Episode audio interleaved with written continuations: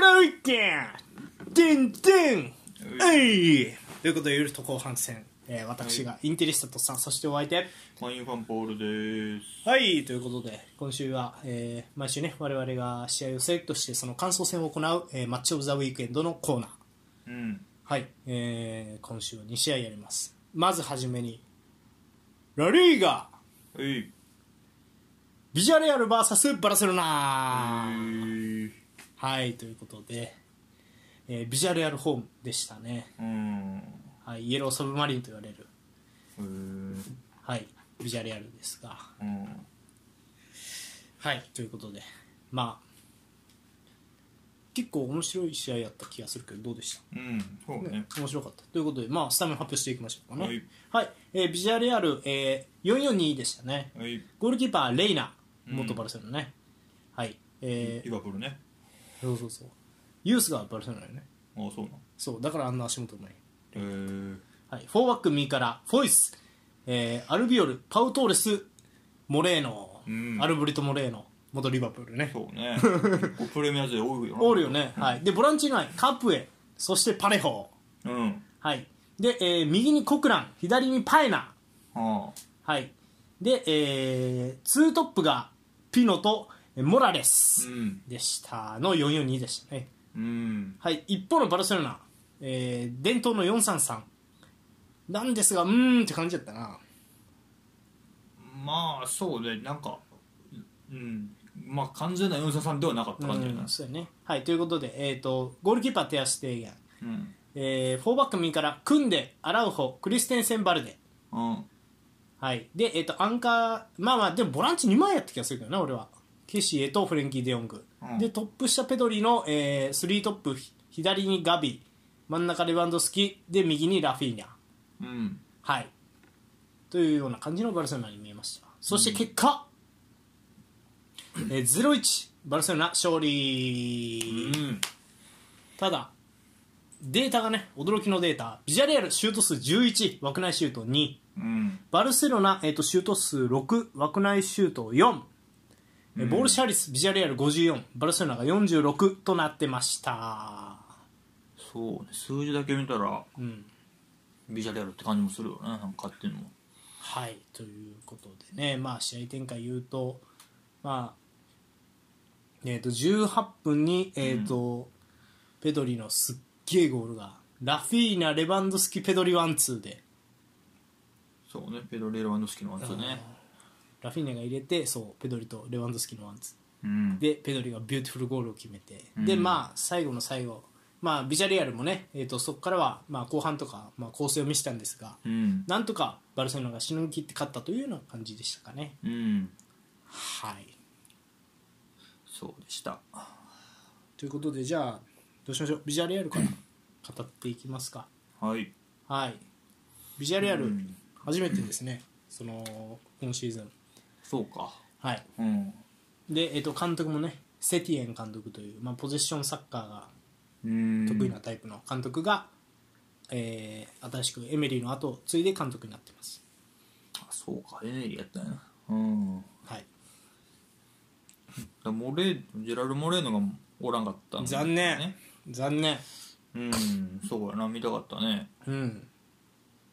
で普段ヨンサさんなんやろ、多分。うんそうみたいね、うん。まあ、でもこの試合も途中からヨンサさんっぽくなってたよな。あーピノ出してみたいなあちょ僕らチクエチクエゼそうそう、途中で変わったよ。うんチクエゼねでもあんまりなんか左サイドに人が張ってるって感じじゃなかったよねチクエゼは結構張ってるイメージやったあーはあはあはあ、なるほどね。うん俺は俺の見立てなうん。多分戦い方は変えずに選手の個性が出ただけで多分基本は守備の時は442、うん。攻撃の時は俺のイメージねうん。 4132みたいな四はいはいはいなるほどねパレホ残りのカップエはトップ下まで上がってコクランパイナとこうポジションチェンジしてフォワードの選手のポジションチェンジしながうらん狭く攻めるみたいなはあはあなるほどイメージに見えた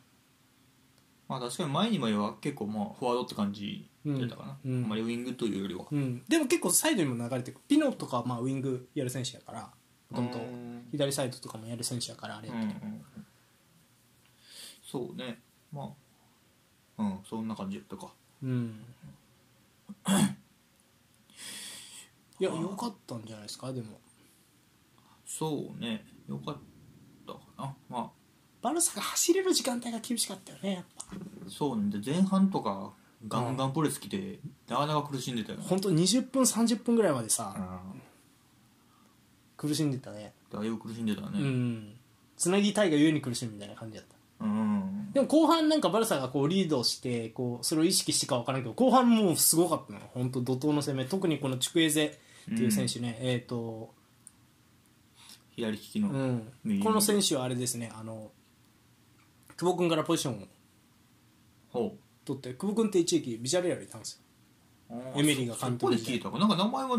なんかよう聞いたことあるなと思ってそうそうそうそうどこで聞いたのと思ってよ左利きでね、うん同じタイプで結局結構エメリはチュクエゼの方を使ってたうー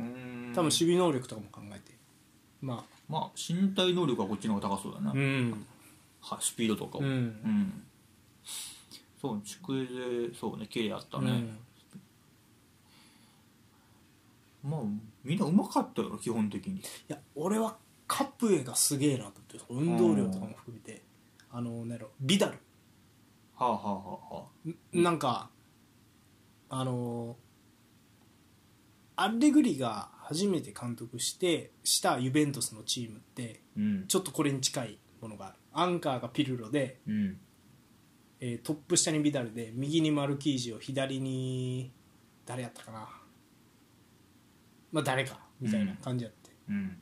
でそれでまあやんねんけどポジションするときはピルロ中心にポジションするみたいなうんで守備になるとピルロってやっぱ守備そんな得意じゃないはいじゃはいないはですかいだからビダルが降りてくるのトップ下からうんピルロの脇までうんで442で守るってうんうんそれに近いような運動量カプエははあはあはアップダウン激しいなっていう感じやったけど、うんでもビジュアルやるやっぱそのちょいちょい戻りきれねえみたいなのも感あじたけどねあーそうやうねん、失った後も結構早くこう、うん詰めに行くタイプのチームやったからこそちょっと戻り遅れたなっていうようなイメージもある、そうやねうん、でもまあ良かったねそうやねうん、ピルの決定機とかマジでああ何回かあって何回かあったねうん、決定機何回かあって、うんまあ、シュートが枠いかないとか、うんまあ、最後の最後アラウフが飛んでくるとかそういうのが多かったけど、うんよかったよめっちゃうんオフェンスは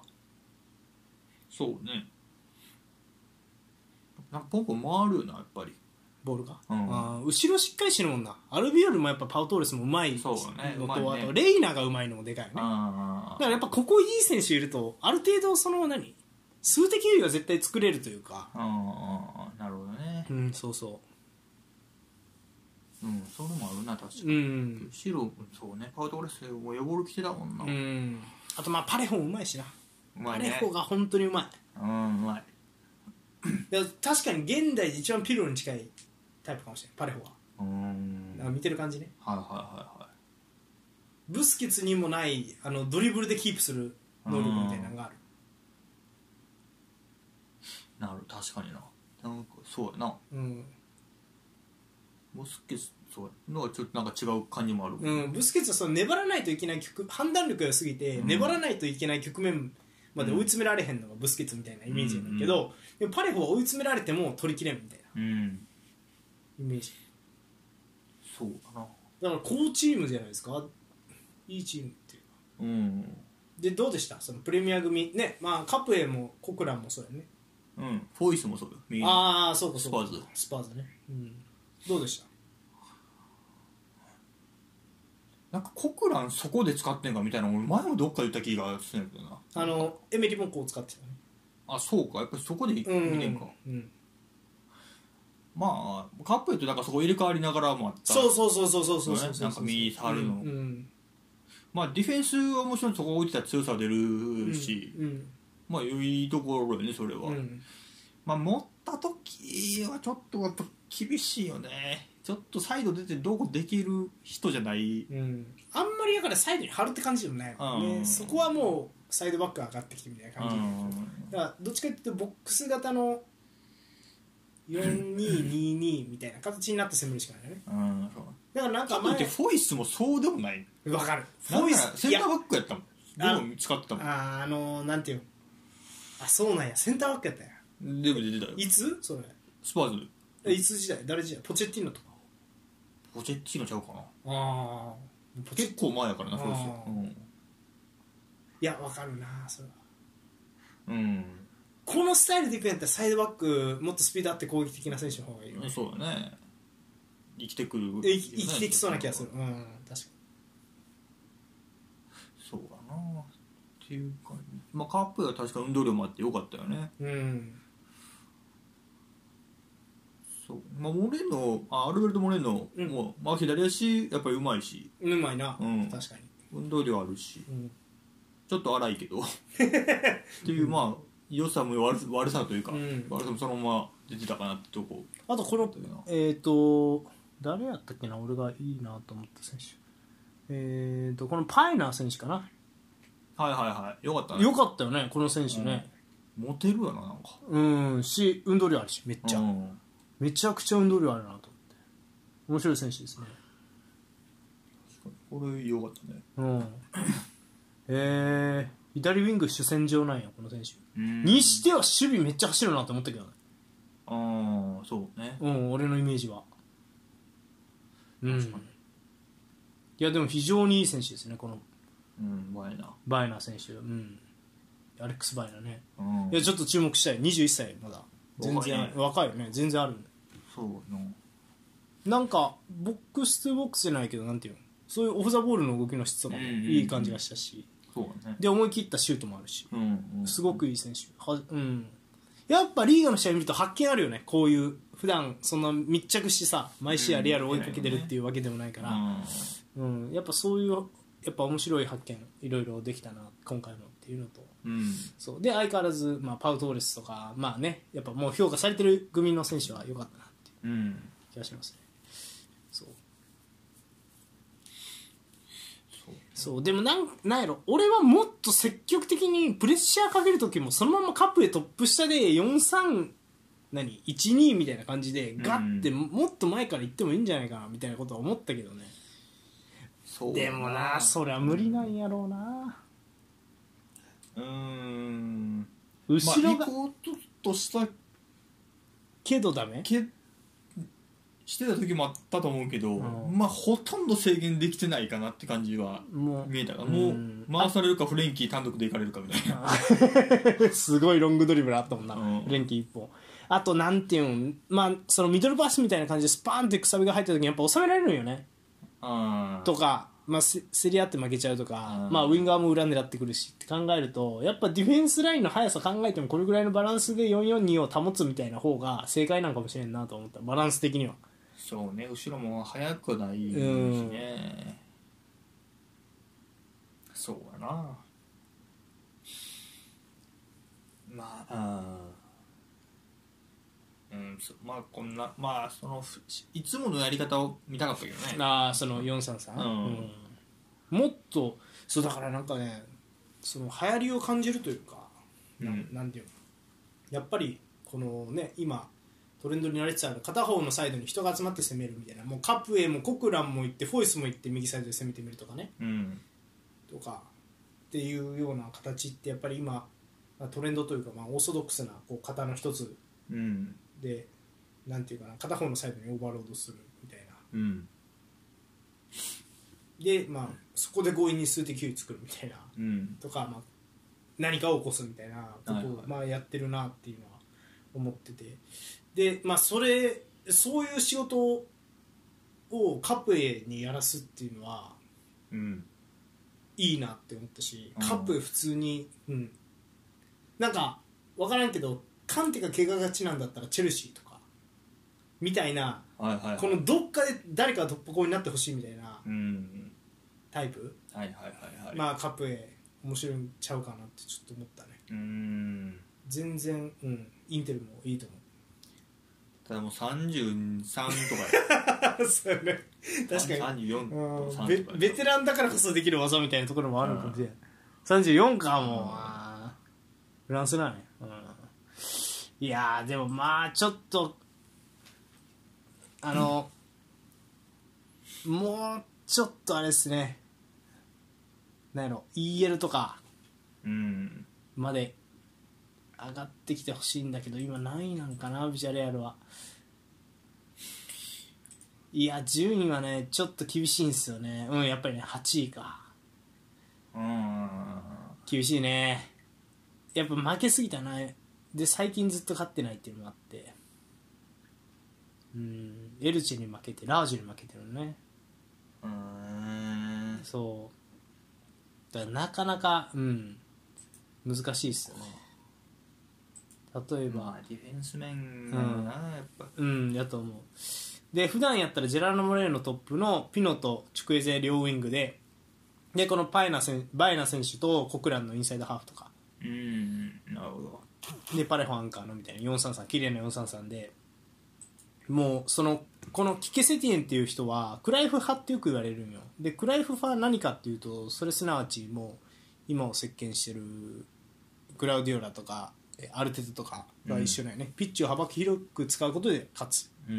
んスタイルみたいなはあ、はあ、でもこの試合は多分いるメンバーから考えてやること逆にしてるというかうんそうだね狭いところで韓国回して勝つみたいなうんだからまあそれも手ではあるみたいな時代をこう感じるというか、うんそこにこだわらないその監督の柔軟性みたいなのも少し感じましたね僕はなんでちょっとねぜひどっかでもう1点取ってほしかったんですがまあ立ちはだかったバルセロナうん、うん、そうだね立ちはなかったうね、んということでどうでしたバルセロナいやーうんまあ良かったけどなんかまあでも失点してもおかしくなかったなとは思う、んわかるわかるわかるうんわかるだからまあでもリーが7失点なのまだ そうなん20マジで節やって本当にうんすごないそれな 7? うんええもうここここ何試合もずっと無失点で来てるああそうなんえややぐっぱあの前半のあの猛プレスうん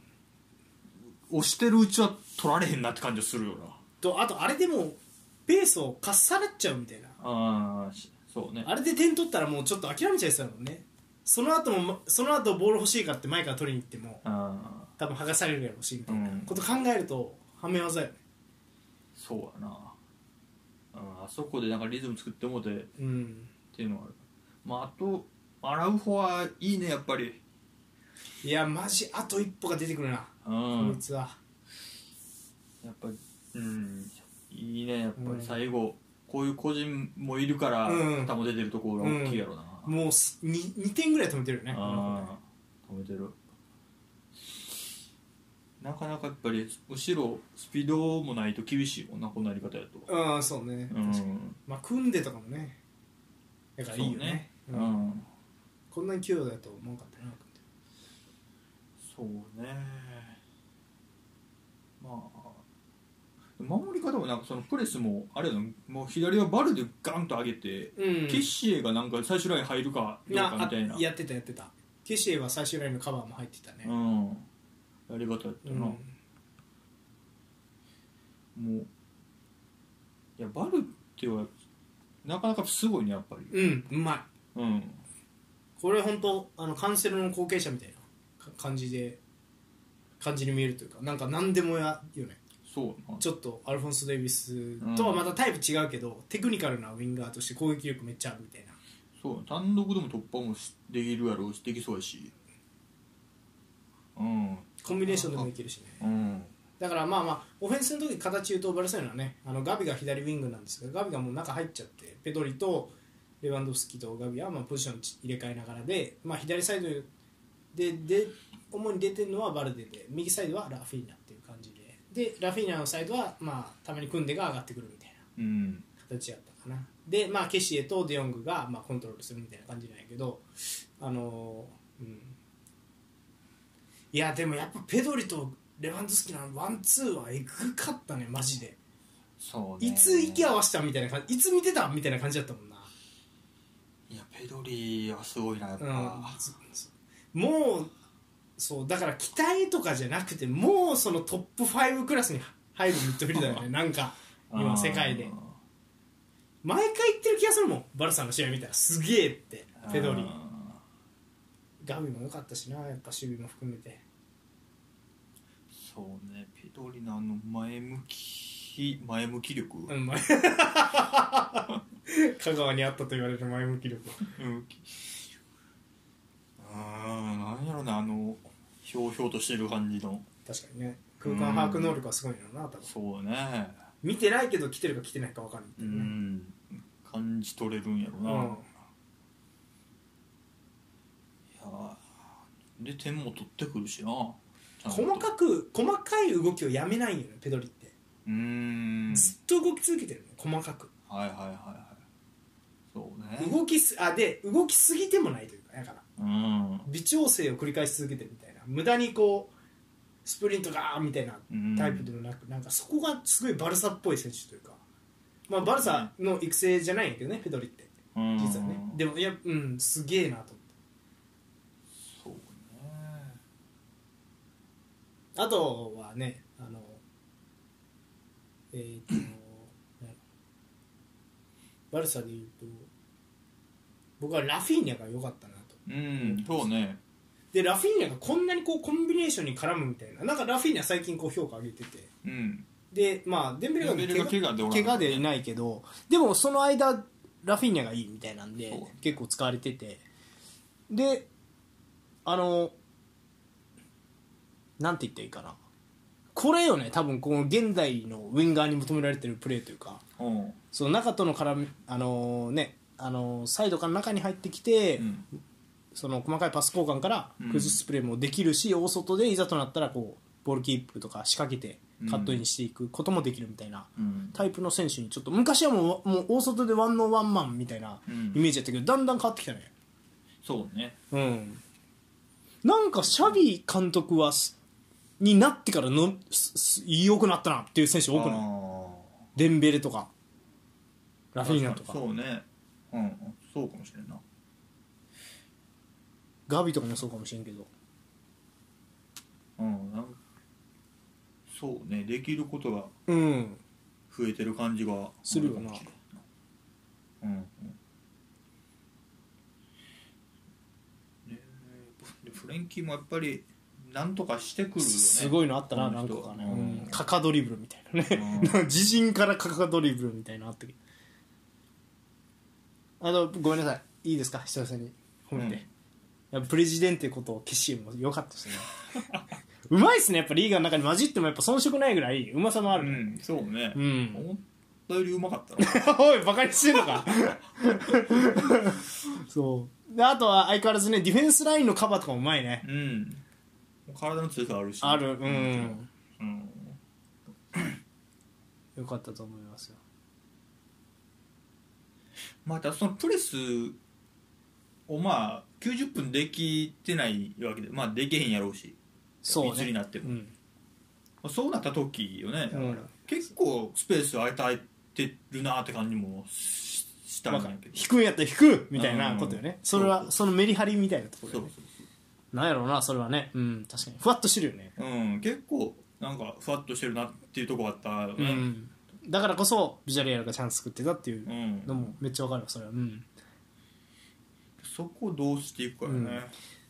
これねであのーまあ前半戦にも話したんですがあのまあ僕らはまだ知らないあなた聞いてるあなた方は多分未来人ということでねあのうん万有対バルセロナのはいはいえっとあれは EL のプレーオフ前にこれ収録しててそうだねはいうんでえっと一発勝負あれいや二試合大盤だべああえっ、とマンチェスター・ユナイテッド対バルセロナうん試合があるっていうことでで僕なんとなくバルセロナあじゃあえっ、とユナイテッド視点でどこにこう穴がうんありそうかなみたいなことをなんとなく思いながら見てたんやけど、うんやっぱなあの質を見るとうんやっぱす、最初の20分は無理やと思う、じゃうんここまでの完成度はうんないと思ううん下手したらそうそのプレミアでもトップクラスに速いと思うし強いと思うプレッシャーのいや強さそうはやと思う今、うん、ねでそう考えるとこのチームに勝ったチームがあるんですようん僕の応援するインテルおおそうか、うんはいはいはいだからその耐える時間帯を作って耐えて、うんラッシュフォードで人差しみたいな時間帯だからボールを捨てる時間帯はあっていいと思ううんでビジャレアルが生き生きしてた時間帯あるやん、うんまあ、後半はまあ20分ぐらいかなで前半は30分ぐらいかなうんやっぱその時間帯に勝負かけたよねそのいわゆるバルセロナがふわっとする時間帯はいはいはいは絶対出てくるから、そうやな出てくるだろうなうん、そこで勝負仕掛けられるようにそこまで耐えれるかうんそうやないや風見ろさんがいるんで足ります 風見ろ今プレミア出場停止中で元 気やから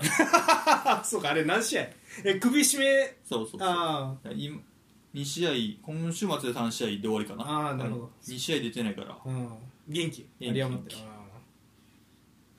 確かにねまあバルセロナずっと戦ってきた男う男やからねっていうのが、まあ、ちゃん、うんそこが狙い目かなそうだもうそのプレスもうかいくぐられへんのはもう分かってるからもうシンプル捨てて捨てて多分ベゴールスと先発スタメンやろうからうんベックホルスとスラッシ当てるュ、うん、ベックってホいルうスと選ス択ラッシュラッシュフォードよをそうそうそれをシンプルにできるからやうんな変につなぐことせずそうねもう取られショートカウンター受けないようにできるかって感じは、うんうんあと放り込む時の練習もしてからなどこに密集を作って放り込んだ後のこぼれ球拾いやすくするかみたいなのも考えながらうん、それが右サイドか左サイドかとか俺のスは多分やるとしたらそれ右でやった方がいいような気がするワンミサか多いしうんそうね確かそうワンミサかアントニーとかなんかにうんおるから右で右サイド追い詰められたら右サイドにベグホルス走らせて放り込んでそこでまあ回収できるかできないかできんかったらまた引くうんめっちゃ疲れるけどねそうだなその我慢の時間帯はまだここまでの完成度はないと思うでシャビはすごいね早いね、うんその試合からまあいい選手がいるっていうのもあるけどうんいやでも早いね1シーズンまだ1年ぐらいやな、うん普通にしてうんうんいやディフェンスラインがやっぱりいい選手を揃えたっていうのはでかいねアラフォはもともといたけどやっぱクリステンセンと組んではでかいそうやなああこれあるからめっちゃ走れるもん前の選手行ってもうんそうやな結構後ろもガツガツ食いついてくるう、よなんま、いやマンツーで捕まえやすくこう捕まえてくるようん後ろ同数になってもあんま気にしてないもんねそううやね、んそこの恐ろしさがあるよペドリいとかやでもそうだからラッシュフォードワントップもありそうな気がしてきいたなやありよねでもそれもありかねいや試合途中から最近やるんよあーベゴルスとはいはいはいこの間ベーゴルストップした気味のラッシュフォードをやったよ途中からでそれで点取って勝ったんよへえその2人並べるってことそうへえあ面白いかもねでもそれの方が面白そうやなと思うよねあーラッシュフォード一人でや,、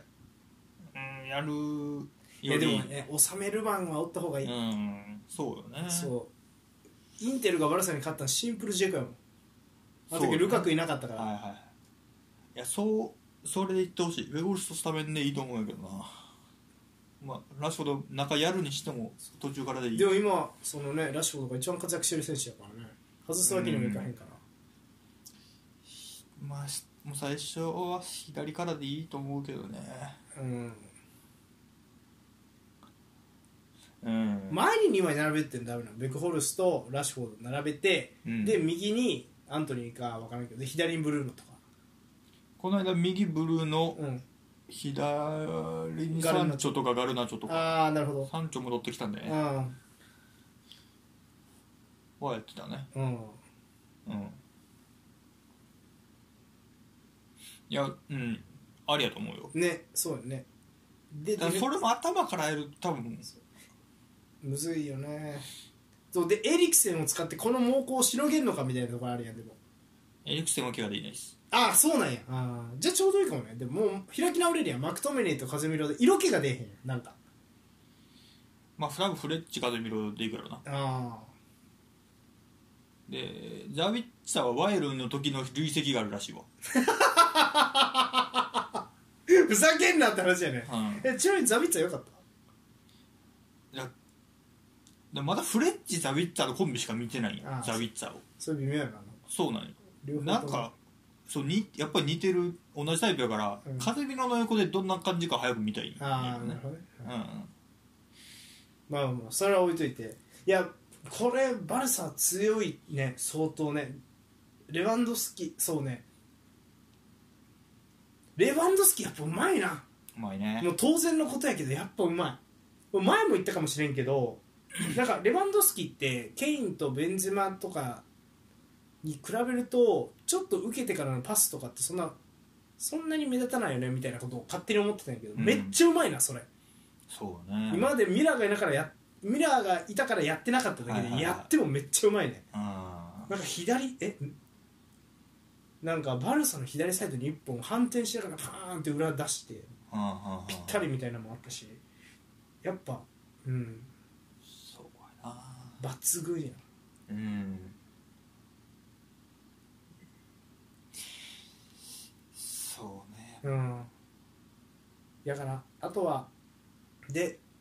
そのラフィーニャが仕掛けてる時にその組んでが上がっていくみたいなところもあんまりあの今までなかったというかうんあのインテル目線で言うとあちょっとそこんな頻度では組んできてなかったなみたいな頻度で後ろからこう絡んでくるから少しこうサイドで選手がボール持った時のそのコンビネーション選択肢の多さみたいなところはすごく意識してるんやろうなって思うしなんかそこが今バルセロナが調子のいい理由なんかなって思う前はもう本当にもう決まっなんやろうそのポジションチェンジとか中に入っていって誰かと絡んでみたいなのがすごくすごく少ないイメージだったんやけどそれがだんだんこう多くなってきてるなっていうのはイメージやねバルセロナ今うんだからちょっと来シーズン見越してっていう感じなんやろうけど、まあ、財政問題がありそうなんでねそこはどうなるかは全然俺は分からへんからさあれやけど、うんこのちょうん、この調子だと強くなるんじゃないですかねペドリ・ガブの成長に合わせてめっちゃそうやな、うんメンバー保てればうん全然強くなりそううん来シーズン CL とかも楽しみこれそれこれでも去年も言ってた気がするけどうんでブスケツさん不在はどうでした俺らは初めっちゃうブスケツがいないバルサを俺らでマッチョ・オブザ・ウィークエンドで見るっていうのはねうんあーまあそうねまあまあおったらまた違う試合にはなったんやろなと思うけどこれは悪いとは別に思わんかったからそう思、どう思うんうんこれもこれであるよねうん全然守備堅いしそうねだから多分ブスケ取ったら決して出てないうん多分でフレンキーいける人もいるのやろうん、うんから、まあ、それもまあそれでいいんやろうけど、まあ、ケシエおったら、まあ、ケシエの強さも出るし、まあ、それはそれでいいんかなっていうとこかな、確かにまあ、ブスケツおったら安定はするんかやっぱりケシレオン持つ時間はもっと増えたと思うそうやろなレオング結構動き回ってなんかうん自分でどうこうしてみたいなタイプよりはブスケツおった方が、まあ、安定してポンポン回るんかなと思うかなうん、ブスケツいた方が多分もっとピッチを幅広く使えるみたいな感じよね、そうねって感じかなでも、いやこれでもブスケツもいずれいなくなるとはいえうんそのうんちょっとフレンキー・ケシーでも全然面白いっていう選択肢もやっぱうんなんていうかな、まあ、お金かけただけありますねっていう、うんまあ、お金かかってないかケシーはフリーやもんなうんいやざだからその財政問題がどうか知らんけど財政問題にはちょっとあんまさ試合の話やから振りたくないけどちょっと維持してほしいよねなんとかまあなんかできなさそうな話よねなんかうんめっちゃ聞いてると噂、うん、聞くけどなんとかないんなんかねそう2048年のなんかをみたいな担保にみたいな 分からんけどそうやな、うんでもう華麗なバルサってだけじゃなくて力強いねこのチームはうんドイツのチームみたいだったもん縦への速さがうんそう縦にスペースあるって分かったら結構昔からその昔からっていうか前もシャビのチームはそういうチームだよねっていう話したけどちょっとやっぱペースはまた独独特よねシャうビのんチームってね、まあ、プレッシャーかけるペースもそうだけどすごく速い全体的に攻めるのも速いしそうやな、ん、リーガでこんだけやってるチームなさそうだうね、んうんそうそう そう思うちょっとリーガっぽくないような感じなんかドイツっぽいというか両チームともねうん結構そのなんかやっぱ世界的にこうなんやろボール失った後の素早さとか反応の速さとかっていうのはやっぱり注力されてるっていうのが、まあ、ラリーが見てもこう伝わってくるような面白い試合でした。うんはいということでじゃあ最後に予想していきましょうバルサ対、えー、とマインはどうですかどっちが2戦終わって勝ちますかユナイテッドに決まってるわお 前ありがとうございますなんだよお前ありがとうございます。 ということで、いや、まあまあまあ、楽しみですね。なので、あなたたちは未来人、私たちはもうタイムスリップというかね、過去の人間なんで、うんご容赦ください。 はい、ということで、以上ですか。はいはい、以上、マッチョ・ザ・ウィークエンド、ラリーガ編でした。マッチョ・ザ・ウィークエンド、パート 2! セリアーはい、ういということで、マッチオブザウィークエンドパート2は、えーセリア上位対決、ラツィオ対アタランタ。ははい、い、ということで、最近調子を上げてきた2チーム、アタランタ対ラツィオです。うんラツィオはね、ミランを、まあ、5-0で倒してる。あまの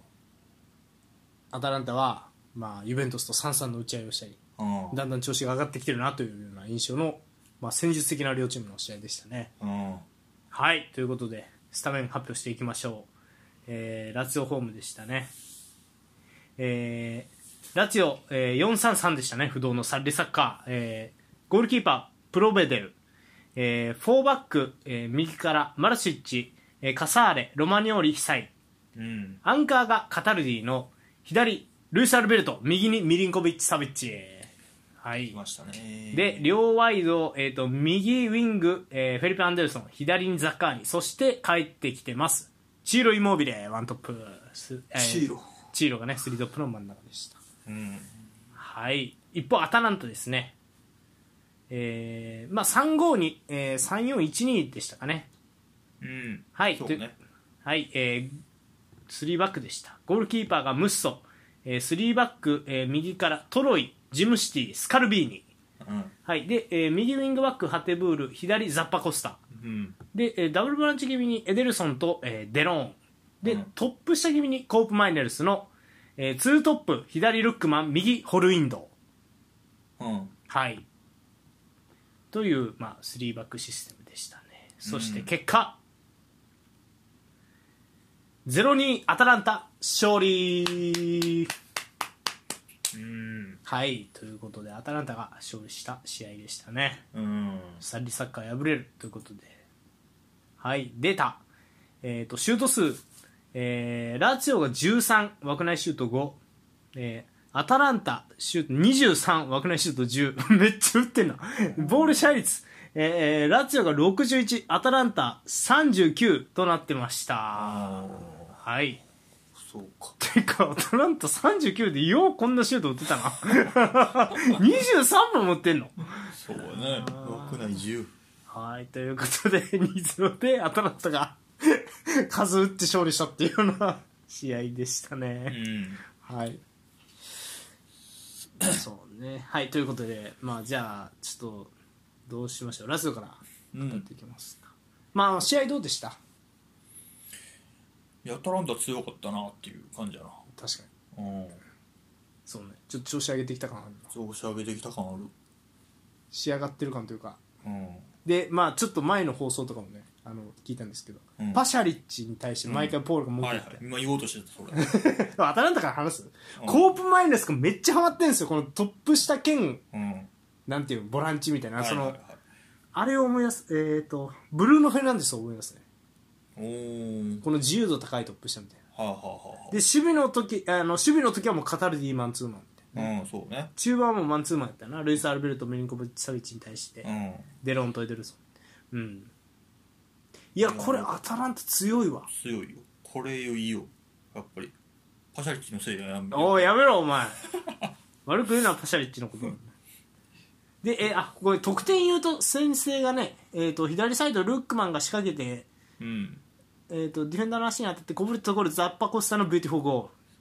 そう、なりきりやったねあー。右隅にー。ルそうでその後も、えー、とルックマンの突破あじゃえー、と誰やったっけな途中で入ったパロミーノの左サイドでのパスカットでそのまんまルックマン運んで、うん。クロスをホルインドが流し込んでホルインドはい決めてまあ、2点取ってっていうような形で、まあ、アタランタが勝利したんですけど、まあ、ちょっとアタランタの話から今始まってますが、ホイルンドめっちゃいいなこいつうん17番、うん、速いしポストできるしうね、ん、こんなんおったずっとあおったおったおった前もおったあそううん、こんな化けそうみたいな話はしあしてたのししてた、めっちゃいいよこいつ、うん、若くしてねあのなんか結構あのいいっていう触れ込みでアタランタ来てますねこの選手は、へーうん、いいよってデンマーク、うほんとん、まだあでも今季来たらいいんやそうそうそうそうセリア5得うんいいねこれ点デンマーク人うん20歳かまだうんうんで今から伸びそうやね、うん左足なんかうんいいですね 高い高さもあるしああそうねうん体の強さもある、万能型やねうんあとはルックマリョックマンもいいね、ンうん生きてるわなんか生き生きやってる感うじが、やっんぱ仕掛けたら早いしうんうんキレあるよなうんこの使い方が良さそうやなこれホイールンで並んでるのもいいんやろうしうんサイド開けるっていう自由にできるのもいいんやろううし、ん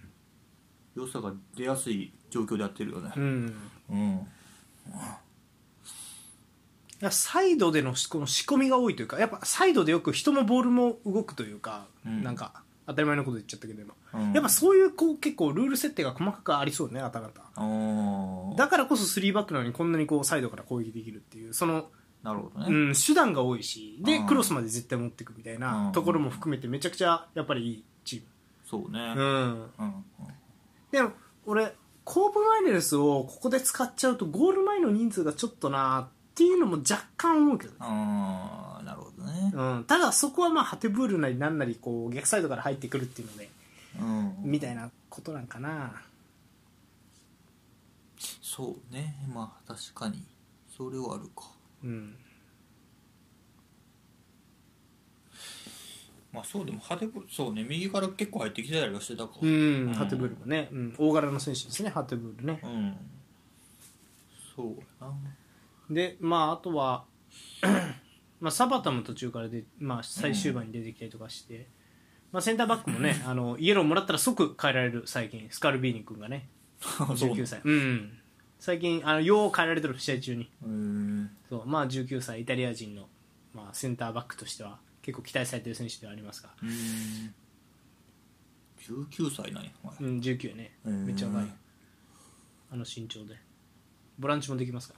らねへーなかなかでもやっぱりこのスタイルやるにはやっぱ1対1強くないとダメだよねみたいなあのあれを思い出したねやっぱあのー前も話したかもしれんけどやっぱファンハールのオランダ代表っぽいというかああそのなんていうのファイブバックとうんまあ、3, 人の3枚の中盤を相手に組み合わせて正三角形にするのか、まあ、逆三角形にするのかうんは合わせながらうんマンツー気味にこう守っていくみたいああなで捕まえてみたいな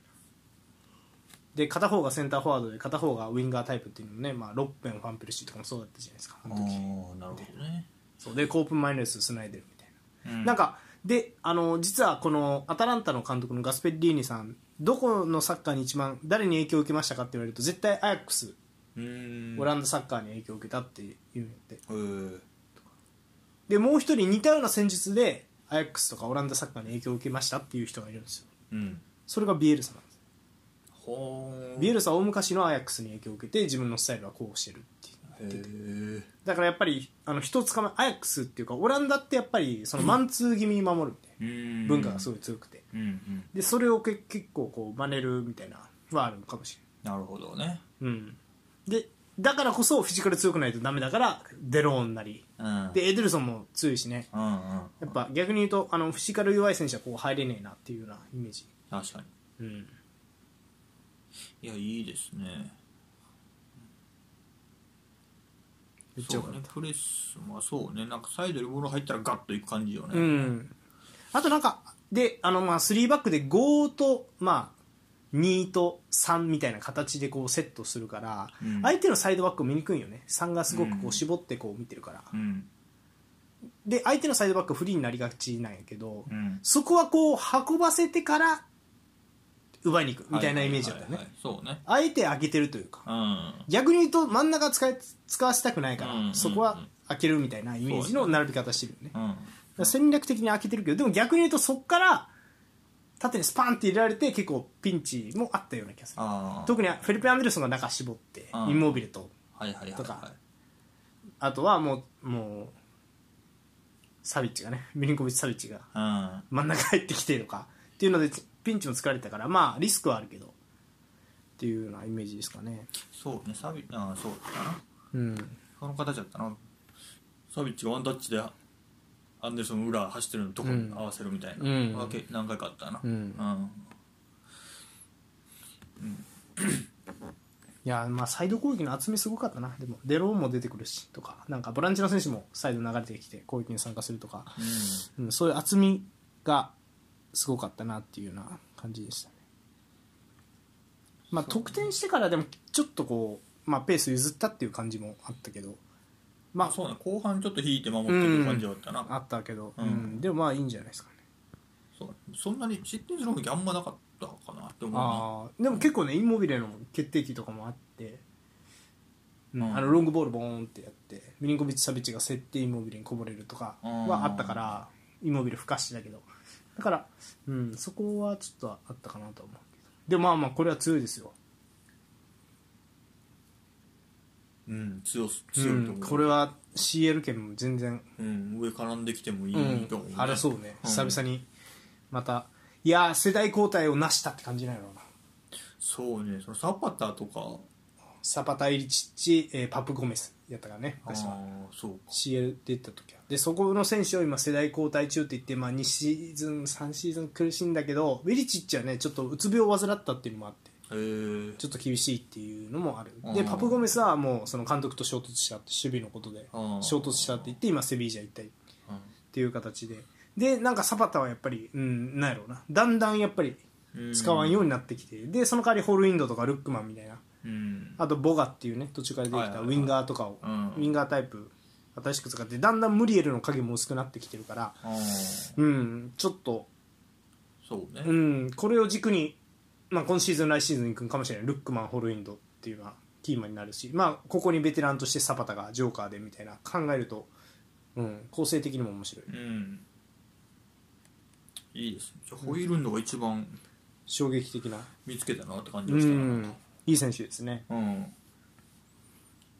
はい、ということで、まあ、アタランタは、まあ、やっぱ、うん、褒めるっすよね、これはね。うんはい。一方のあれですよ、ラチオですよ。どうですか、ラチオは。うーんそうねなんかおさりっぽいポンポン回しながらのサッカーはしてるけど点取れへんねみたいな、うん。俺は、勝ってもおかしくない、なくもないかな。長いボールがミリンコビッチ・サビッチに入った時あは、ー相当苦しんでたもん、そうアタランタも。確かにねで、うんあのミリンコビッチ・サビッチとインモビレとフェリペ・アンデルソンとか真ん中に集まる形はちょっと凶悪やなと。うんだってその何普通だったら競り合うところさサビッチ胸取らして反転したりとかする すげえなみたいなうん思ったね確かにそうね理不尽感を感じましうんまあ武器よなあれはうん一個うんまあうんまあそうねまあそんなにめちゃくちゃ悪いことはなかったけど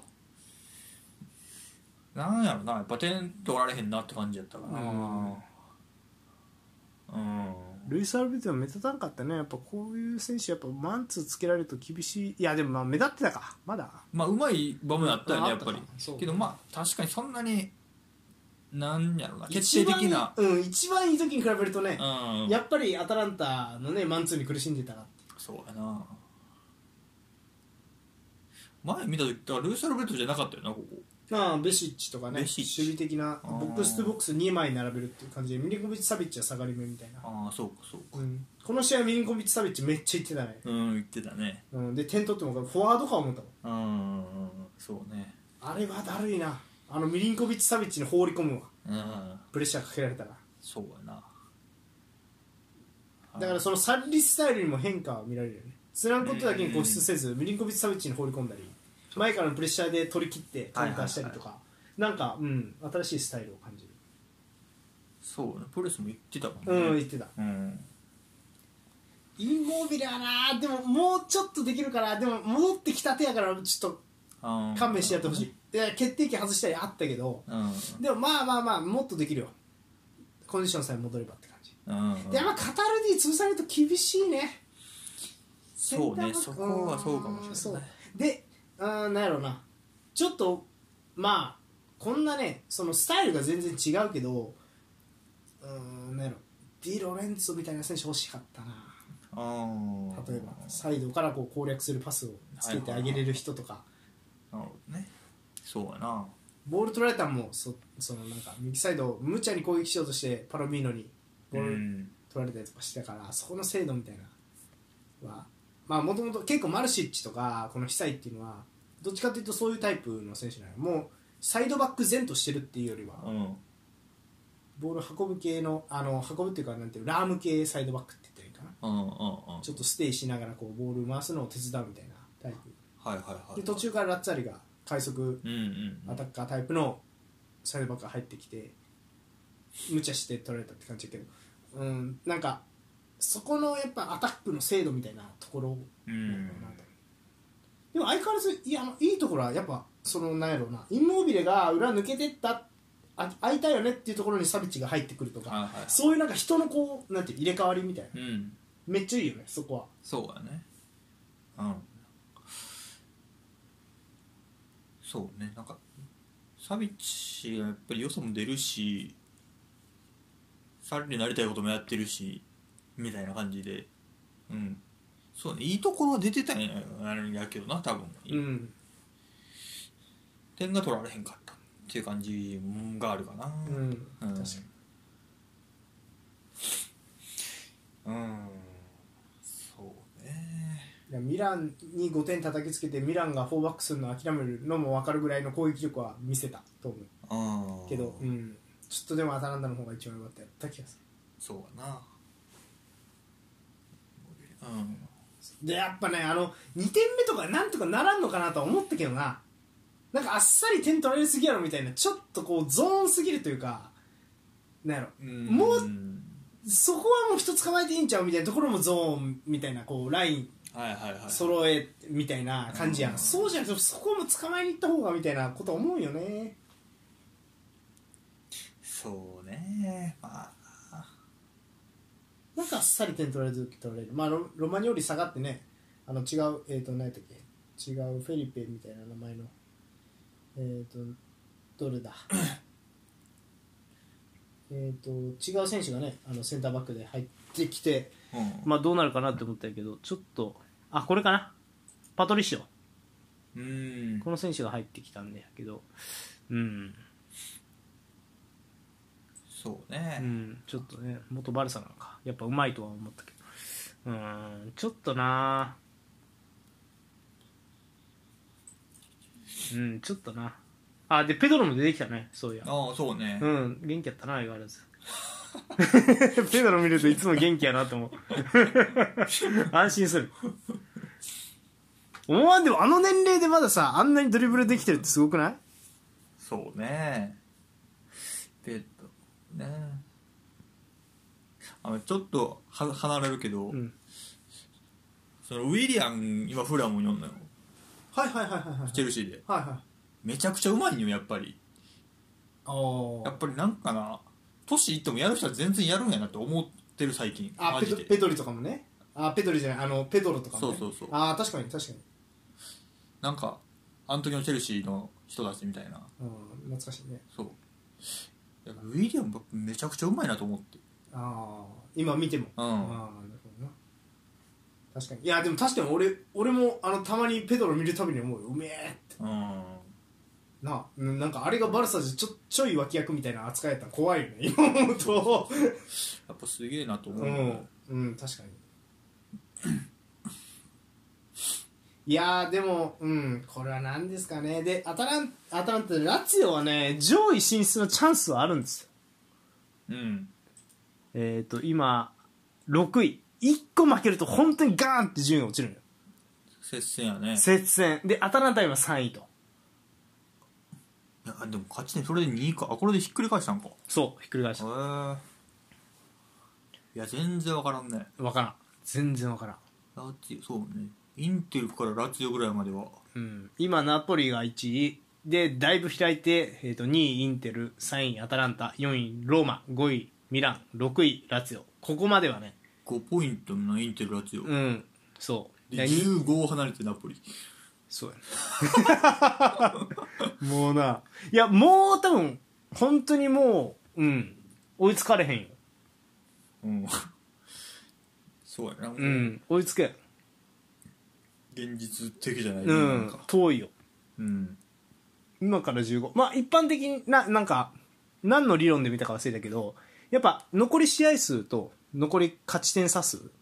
が、はいはい残り勝ち点差数がそう上,、うん上回ると厳しいって言うやん、もうぼちぼちやからね38試合って考えたら勝ち点差まあね16やからうんちょっと厳しいですねだからでインテルも全然この CL 争いうかうかしてたら CL 争いに巻き込まれる可能性あるし CL あるしそうだねああだからここに来てアタランタローマラツィオは怖いうんめんどくさい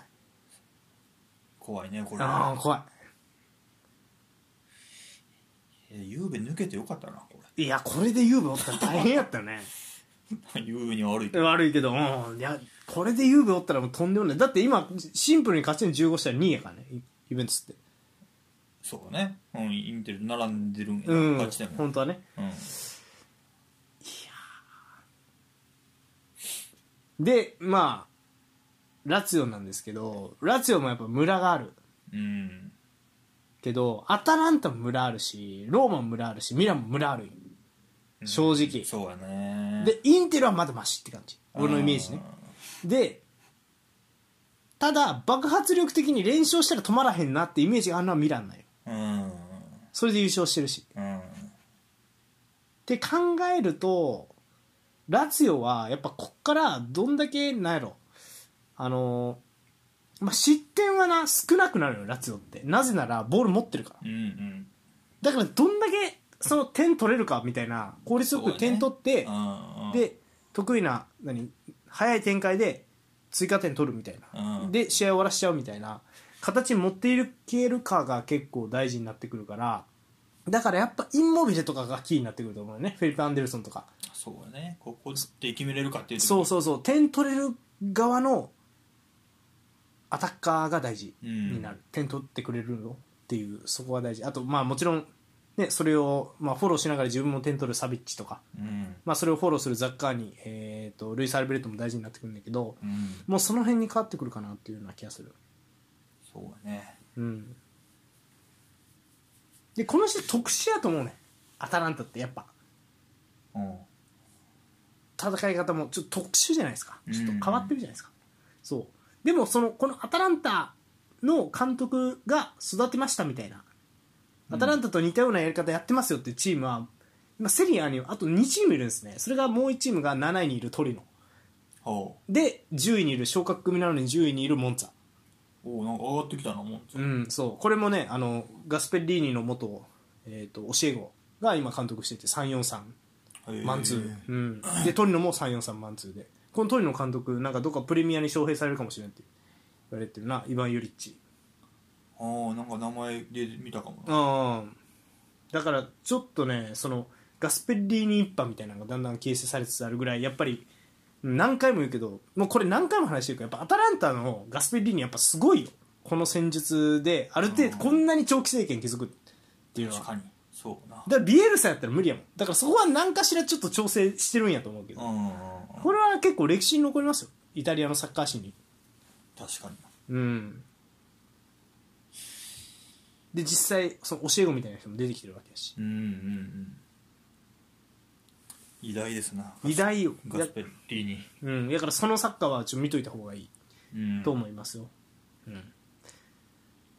はいということでね、まあ個性派名称対決でしたがアタランタ対ラですよねうんうん面白い試合でしたねそうねちょいやまあどっちかはでも CL 入ってほしいけどな俺別にローマはなーって感じすんねんけどうんわかるローマえ えわでも結局ローマがセットプレーで一発点取って守りきったりするんよもう 瓶をそうで最悪なのがローマには名フリーキッカーが2人いる右足左足ディバラとペッレグリーナああセットプレーもででかいやつがいるあボランチにはクリスタンテ・マジッチですからねでセンターバック3枚いるしーもうモールに丸出しやんかそうだから超めんどくさいと思うからでできたら次ねローマダービー見たいねあー ラツィオ対いいねうん、ローマ正反対というかねフィジカルゴリゴリで来るローマ対まあねボールを動かしてくるあーラツィオ楽しみはいということでうんいやまあでも本当にねもうあのガスペキにももう60後半というか、まあ、60代65ぐらいかなうんでまあサッリもね結構それぐらいの年なんであーそんなに見る機会ないっすよっていうのは言っておきたいですねなるほどねうん、であのガスペッリーニのスタイルの後継者は、まあ、今のモンツァの監督とかトリノの監督とかが出世したらありえるんやけどサッリスタイルとかいないですかそうねなかならかな、うん、誰にも似てないですからねうーんそうやななんかおらんなそうだからやっぱアルテタとペップ似てるよねとかあるけど本当にサッリーっていないあんまいないよやっぱよくないからじゃないそれはおいやめろお前 やめろお前 EL 取ってるんやから名称やろ十分お前だからなんかそういう意味でも見といた方がいいよとは思う、うんサッリーのサッカーは特に、はいはいあの人の入れ替え循環みたいなうんのと、まあ、割とその片方のサイドでも攻めるワンタッチプレーでどう攻めるかみたいなあのすごい練られたチームなんでうんおすすめですそうね見はいれる時にということで、はい、見れる時に見ときましょう以上ですかはいはい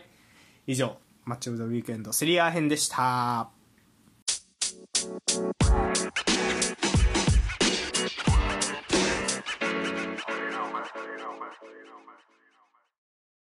はいエンディングはういい来週我々がチェックするマッチ・オブ・ザ・ウィークエンド発表しますはいリバプール対ニューカッソルはいえいということでリバプール調子がいいと、まあダービーが先週末ありましてエバートン対はいはいマージサイドうんは良かったんですよ勝ったんやけどリバプールがうん内容もまあ良かったこれをね比べるとうん良かったからこれがまあ復活の兆しになればいいかなっていうとこやったからうんまあ、入荷する今4位やしちょっとどこまで戦えるかなっていうのは面白そうではあるねうんなるほどヌネス左なんやねこれまあ学部と試合によって変わってる入れ替わってる試してる時もあるみたいねでも試合の中でも入れ替わってる時もあるしうーんなるほこの試合はエバブト戦はニュース左やった、ねうん学部の真ん中は全然やっぱりできてるな、うーんうん、全然いいと思うでもうんただニュースはやっぱり俺的にどうかなとは思うバイチェティッチ君はバイチティッチいいよこの際インサイドハーフやったけどファビーニョ使っていや悲しいのはやっぱりカーティス・ジョーンズなりうんエリオットなりがちょっとなかなか定着せんなっていうのは悲しいまあ2人とも怪我もあるしな怪我がちよね2人ともうね、んでなんかうまさだけで言ったらバイチティッチの方がうまいかもしれへんうん、分からんでもないよめっちゃうまいよねバイティッチちょっとうんあの前回見た時チアゴとバイチェティッチ揃っててエグかったもん、うんそこだけはみたいなイメージだったそうねああだからちょっとまあそこどういうスタメンになるかは分かりませんが、まあ、それも楽しみにするのと、ちょっと最近不調の入荷する、勝ちきれへん試合が多いあねあなるほど引き分けがちょっと多イいサクさんはどうですかあんまり話題になってないですかまだそうねそこまでおかしいななんだ 俺は全然いい選手だと思うけどねそのあれとかよりもあのウェクホルストとかよりもいい選手だと思いますけどねおかしいなえっ失礼しましたすいません何でもないですな びっくりしたいやなんか今バーってあの今までにあった試合をちょチェックしてたんやけど、まあ、ボーンマスのツートップがトラオレとソランキになってるどのトラオレこれはあのー、サッソーロにいたトラオレなんですよ あまたいるそうそうそうまあまあいいやごめん置いといてそうイサクだから微妙なのかなんなのかえこれジョエリントンなんかえー、そんな試合いやこのメンバーやったらロングスタッフやと思うけどなああなるほどねでもそんな並べ方してる試合もあるんやなんかうんみたいシェルビー出したからなえそうやねどこやったっけクリパレ違うかああ忘れたなノッティンガムやっけ違うああそんやったかも、どっかに出したようね、ん、じゃあギマライスおらんのか最近だからかああなるほどねそんな影響でかいかギブラリです、いね、やでかいと思うなうんちまあね守備も安定するしほんまやな最近いないねそれはちょっと痛いなそれはいああるかもしれなないるほどねいや次は戻ってきてるかどうか分かりませんちょっとうんどうなるかまあ確かにあの手詰まりになる時はなるやろうなっていう感じはするねうんそうねなんかうんなんでちょっとまあそこも含めてねちょっと楽しみにまあでもプレッシャー合戦のいい試合になるんじゃないですかお互いねそうね走る試合にはなり走そうだねる試合になりそうなんでね、うんちょっと、はい、楽しみにしたいと思います。ということで、エンディングはいどうですかあの今 週ね、あのその他のスポーツの話題も楽しみにしてくださってるノリさんもいらっしゃいます。何やったっけ今週はうーんなんかありました将棋もスポーツとするならば、羽いや生厳しいなそれは羽生さんと 藤井君がこうやり合って て、でも藤井君、5冠やん、も 今6回目もやってんよ今う。うん、そう、やってる。うんでそうねそう羽生さんが衛星、 7巻やったかなうん、うん今8個あるよね、でもタイトル確か増えて。あそうなんやうん確かにそうでは羽生さんのすごいのは全部同時に取ったっていうのとうんそれぞれに衛星の称号が送られるためには例えばうん竜王やったら3期連続で防衛しないといけないとかうんそれぞれにそういうルールがあるんですよはいはいはいそれも全部達成してるっていうだから羽生善治は相当な化け物なんですけどそれに匹敵するうん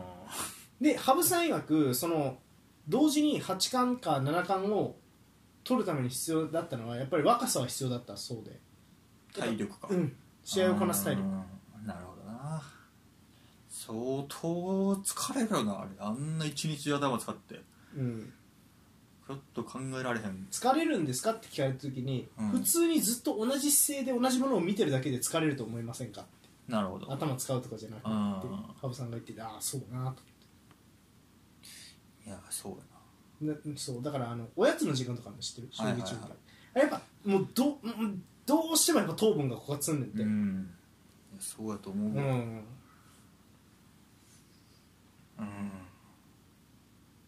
あそうねで感想戦ってあるやんかあ俺が言ってるね、うん